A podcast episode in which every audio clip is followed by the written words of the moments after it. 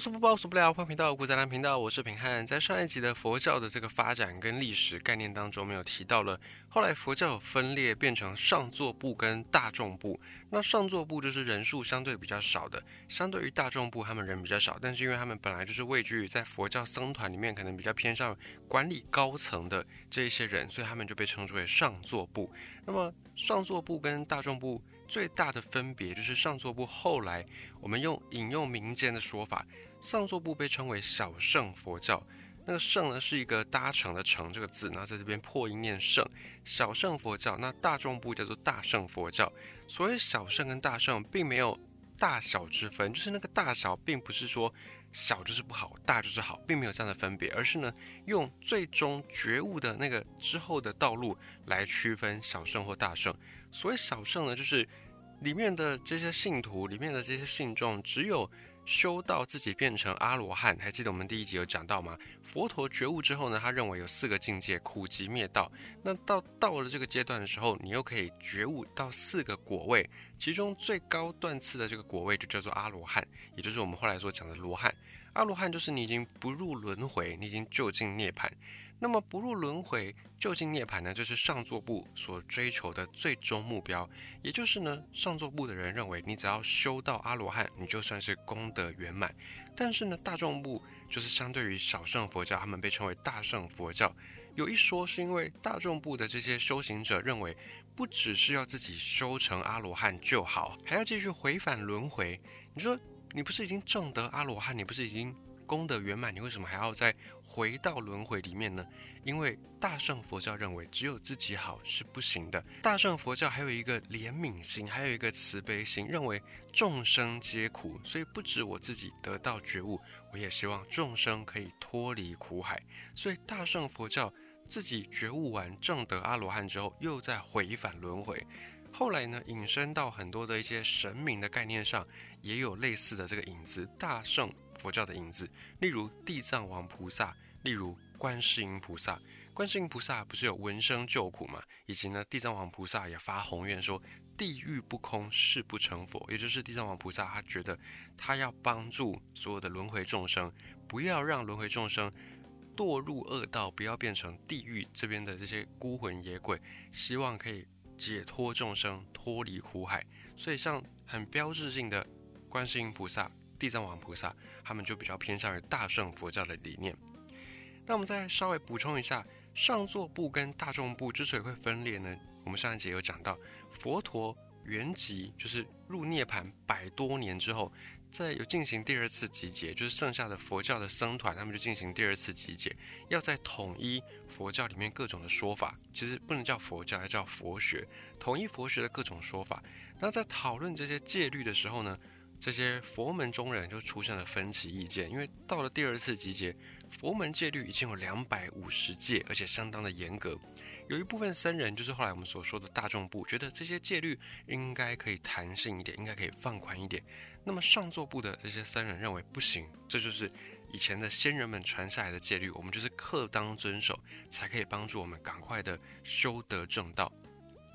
那么这个戒律又比较著名的叫做十戒。那这十戒其中，我们来列举几个。首先呢，就是盐，盐不能够拿来当做是一般日常生活当中的饮食，它只能够当成是一种调味，而且是万不得已不能用这个盐，就是避免我们透过这些味觉，然后我们要去追求好吃，那最后呢就容易污染我们的心性，容易不清净，所以就很难正道。如果我们要去追求味觉上的好吃，就很容易分心。所以在佛门中人的一个戒律里面，盐这个东西是非到必要才能够用的。那平常没有怎么样，没有特别怎么样的时候，不能够用盐来调味。再来呢是过午不食，就是对佛门中人来说，吃饭吃东西这个事情，只是维持自己最基本最基本的体力，不要让自己的肉身消灭而已。所以对佛教的佛门中人来说，过午不食也是很重要的。然后再来是聚落监禁，也就是你要吃饭这个事情，我们刚才讲到，它只是一个维持你最低限度生命运作的一个功能而已。就吃饭，它只是某种工具类的那种概念而已。因此你在吃东西，你吃了就吃了，吃完就吃完了。你进到一个地方去吃了，然后就好了，就不要再吃吃走走，吃吃走走这样子。不要说你今天在这边好吃一吃，然后想说哎过午不食，好赶快趁着赶快那个五还没有到来之前，我再去吃一顿。所以我这边吃完啊，我又去 B 地方再吃一次，不要这样子。这是当时的佛门留下来的戒律。然后呢，还有叫做住处境，住处境就是到了一个地方的比丘，应该说同一个地方的比丘可以随意到别的地方来去处布施，来去布。传道说法啦，或者是化缘等等。那以前的佛门中人认为说，哎，你这样云游四方、游历四方，也容易让你的根性不清净，也容易让你分心。所以住的地方尽量就是选在树林里面，选在阿然了啊，也不要这样东跑西跑的。然后还有一个叫做随意境，就是以后僧团在决议事情的时候，如果有人没有到。没有到齐，那就还一还是一样，先投票，先表决。表决完之后呢，再去征询那些没有人、没有来的人的意见，这是其中一个戒律。以及呢，久住境，也就是有一些事情，如果按照惯例去做，那即便违反戒律，也不会被追究。这叫做久住境，就是按照过去的人怎么做啊，我们就怎么做。这样子一来，如果不小心犯了戒律，那也没关系。像类似这样的戒律很多，然后还有那种。牛奶可不可以喝啦？或者是没有发酵的酒算不算酒？能不能够喝？像这样的一个事情，也是后来引发上座部跟大众部分裂的根本原因。还有一个就是说金银镜，就是我们在讲金啊银啊金银镜。金银镜意思就是说，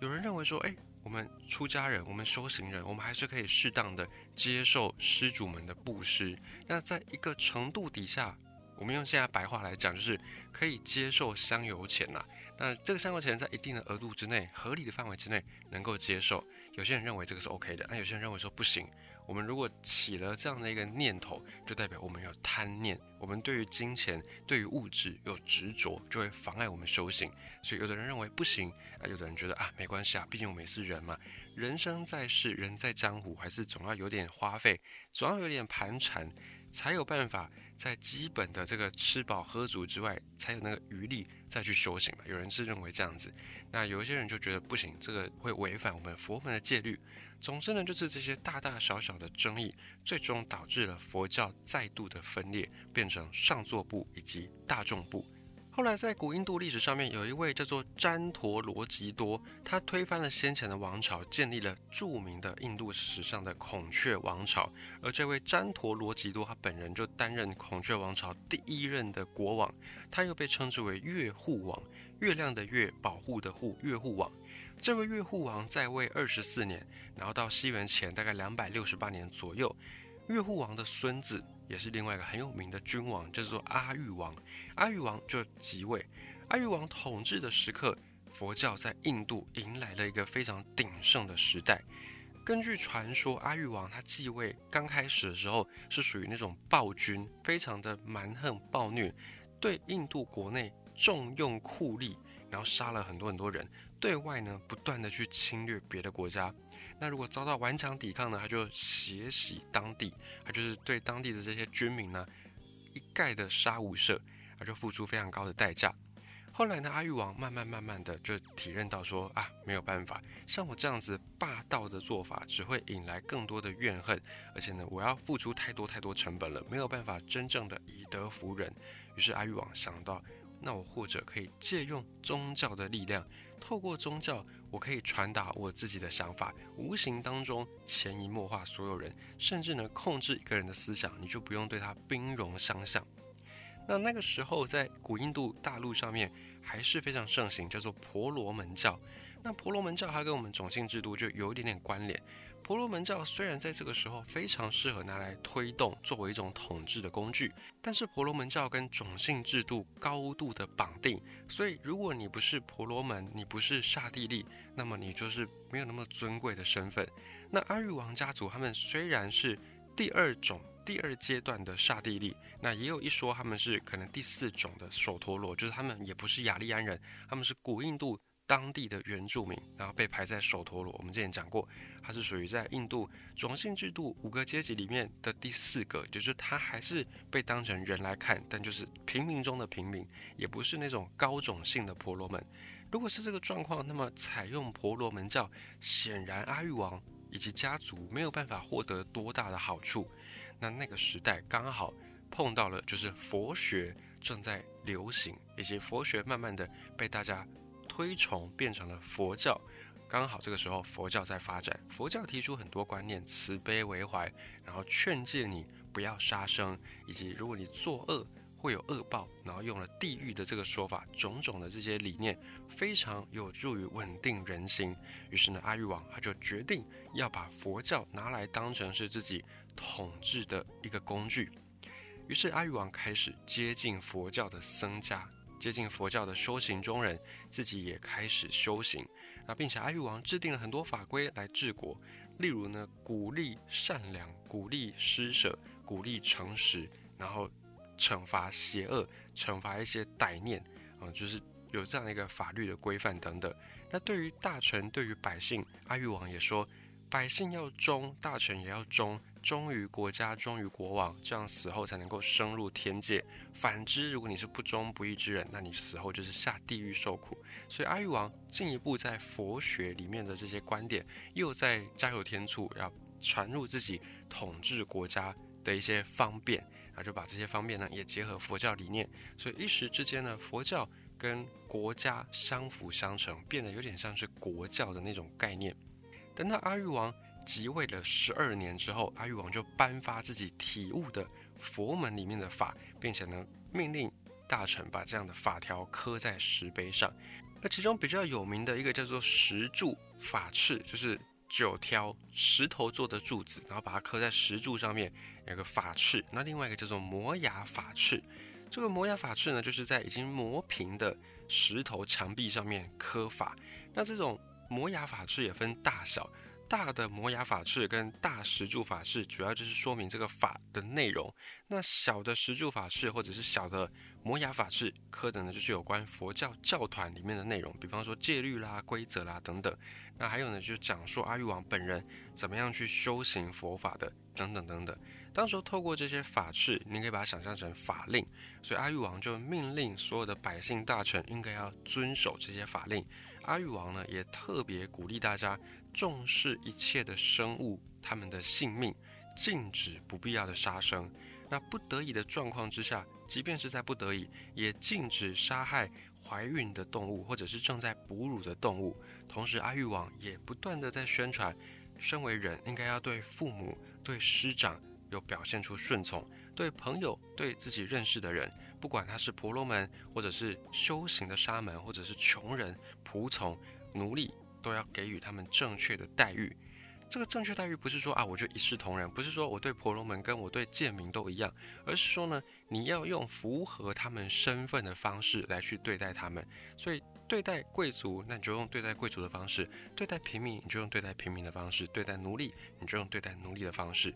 所以呢，婆罗门的一些概念、种姓制度的一些概念也被阿育王给吸收，他又融合了一些佛门的概念。这个时候，啊就在推行他的政治的统治上，就相对的比较顺畅。所以一时之间，阿育王王朝可以说是风行草偃，就是上面的怎么做啊，下面的百姓呢也就跟着服从。但这边也出现了一些争议，就是因为阿育王他本身算有。引用了一些佛门概念，但毕竟他也融合了他自己统治上的需要，还有融合了一些婆罗门教，所以后来刻在石柱也好，刻在石壁也好，这些法敕到底是不是真的？当时候的佛门中人所认同的法，到底是不是当年佛陀所传下来的法？这边要打一个大问号，因为很有可能是阿育王自己，他有他自己的私心，他自己的解读，然后来去把它变成这个法的。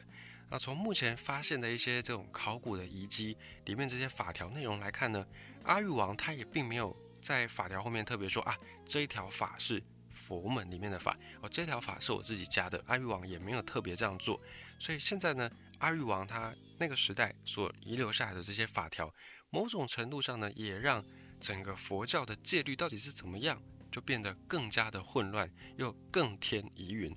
但是不可否认，阿育王可以说是。在过去，直到他那个时候以来，比较重视佛门、比较重视佛学的一位王者，并且呢，还有一个阿育王算是还不错的地方，就是他虽然是皈依佛教，但是对于其他宗教，阿育王没有像其他的文明史上的一些比较暴虐的帝王，他并没有因此就去诛杀异教徒。阿育王对其他不是佛教的宗教也算是很宽容，也可以尽量的一视同仁。那在这个十住法式上面，就是他去叫别人磕的这个法条上面，也有记录说，阿育王不但呢替佛教任命专门的，就是佛教掌管戒律的大臣，那同时呢，他也帮其他的，例如婆罗门教、例如耆那教或者其他宗教，也有设置了这些法条管理员、法条大臣。你可以把它想成是每个宗教里面的立法委员。那这些宗教当中的立法委员很重要的一个功能就是稳定人心。但是阿育王最推崇的还是佛教。相传呢，阿育王曾经去到佛陀的诞生地，然后去那边有点算是朝圣，然后有点算参观。虽然这个朝圣这件事情不符合佛门中人的那个学说，不符合佛教的教义。其实我们这边还在强调一次，我们所讲的佛教，后来的上座部也好，大众部也好，普遍都会认同佛陀不是神。那确实，佛陀也说他自己不是神，他只是一个觉悟者。而且在佛教观念里面呢，佛门中人认为神跟人是一样的，只差别在于神的寿命比人长一些。神做得到的人也都能够做得到。理论上，如果你给人相同的寿命，人也能够做得到。那神跟人呢，都不是最终极的那个目标，因为神也是要入轮回。神的寿命到了，虽然可能很久很久，但是神也有寿命。神的寿命到了，一样要渡劫，一样要入轮回。这个时候，神并没有比人高明到哪里去。所以在佛教的观点当中，认为神跟人是一样的，而佛教修行者最终的出路就是正得阿罗汉，就近涅槃。所以这个是在佛门里面的观念。所以像是什么祭拜天地啦，或者是朝圣等等，这个就并不是佛教里面所鼓励的事情。因为佛教认为这世界上没有神，就神只是一种人，他们把神称之为神人，就是可能有神通的人，他们把它想的概念比较接近是这样。跟我们后来所熟悉的道教里面，我们讲的神明是不同的，所以佛教呢，它其实也算是一种无神论的信仰，很特别，这有点颠覆我们过去对佛教的那种刻板印象。好，总之呢，就相传佛陀入灭之后呢，曾经有人把他的遗体进行火化，那残存的遗留下来的这些舍利子。就被放在印度里面的八个部落，这各个部落首领他们就各自取了一个舍利，然后把它建成舍利塔来供养。后面史称叫做八王分谷。那阿育王他就专门他找到这些舍利塔，然后请人打开舍利塔，取出佛陀的遗骨，重新把这八个舍利子再分成八万四千份。这个当然是有点夸张的成分。你说？舍利子它多大而已，八个舍利子要分成八万四千份。那如果真的分的成功，那每一份你几乎是肉眼快要看不到那种程度。总之呢，传说就是这样。后来这个佛骨分成八万四千份，那阿育王就派人把这些八万四千份佛骨分散在全古印度各地，建造相同的佛塔进行供养。虽然这个数字真的是比较夸张，但是你反正可以知道，阿育王在位的时候。为佛建塔的风气相当的盛行，但也就是从这个时候开始，其实你就可以发现佛教以及这些佛门中人他们所做的事情，已经跟一开始佛陀主张的那种修行是截然不同的概念。因为你开始会把舍利子供起来，代表你认同佛陀是某种程度的神。那佛陀不是神，我们已经讲过，所以你开始把佛陀当神在拜，你就已经不是佛门中人，你就已经偏离了佛陀佛学里面。最原本的那个学说了，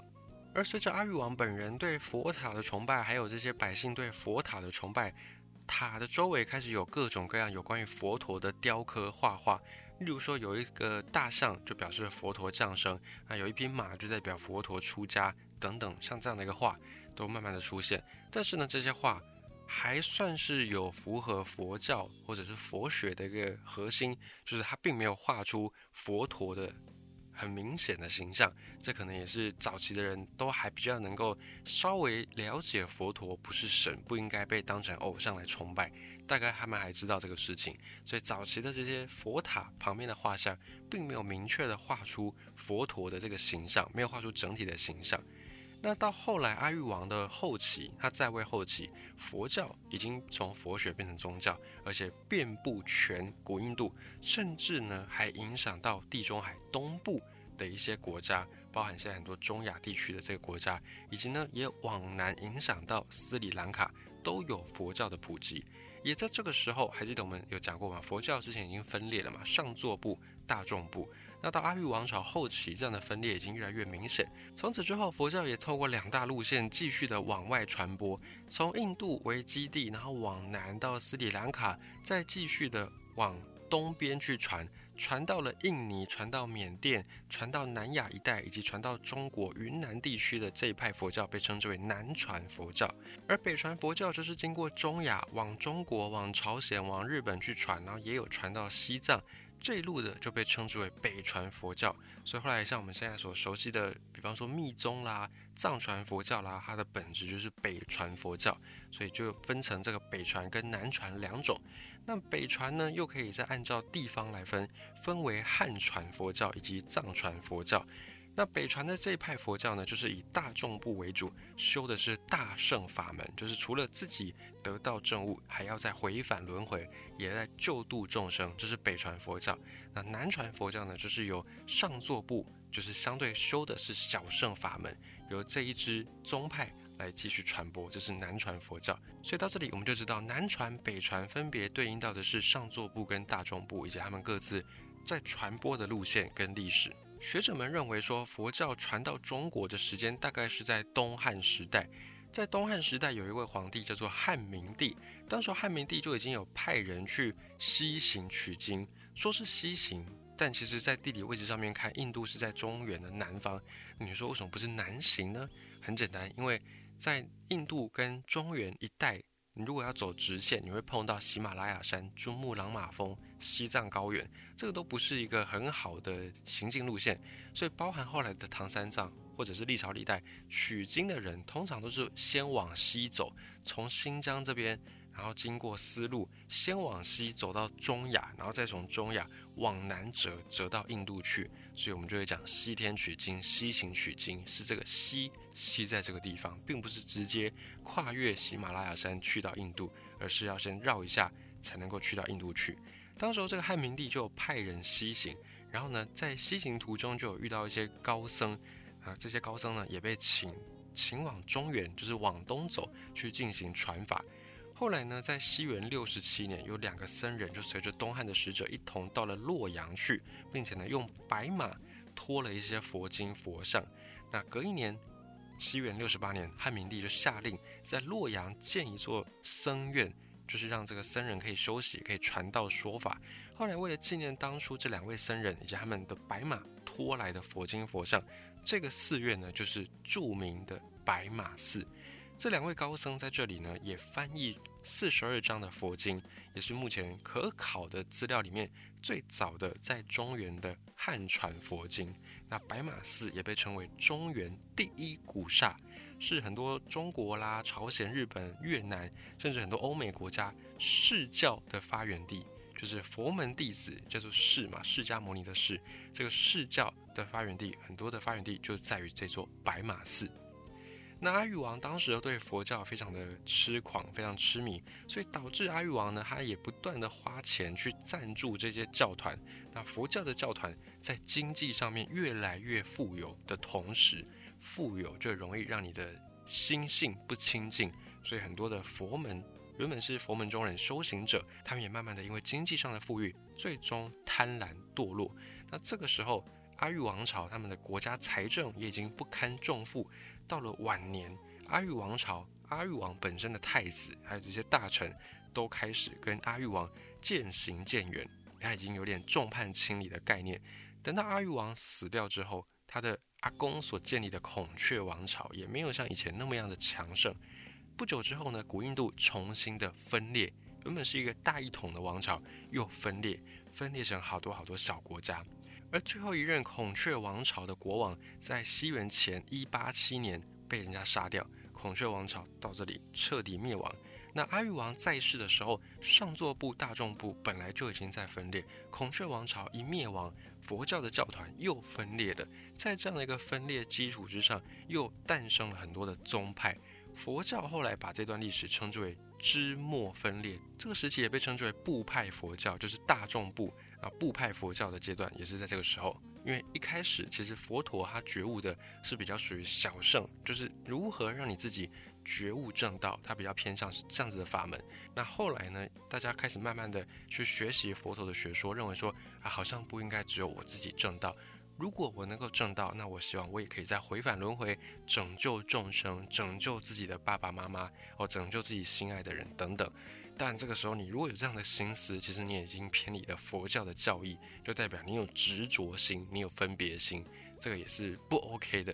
啊。当然，这个是我们后面我们事后再放马后炮，我们从这个佛门的角度来去看这个事情是不 OK。但是这个就是人之常情。下一集五谷杂粮继续再分享佛教的历史跟发展。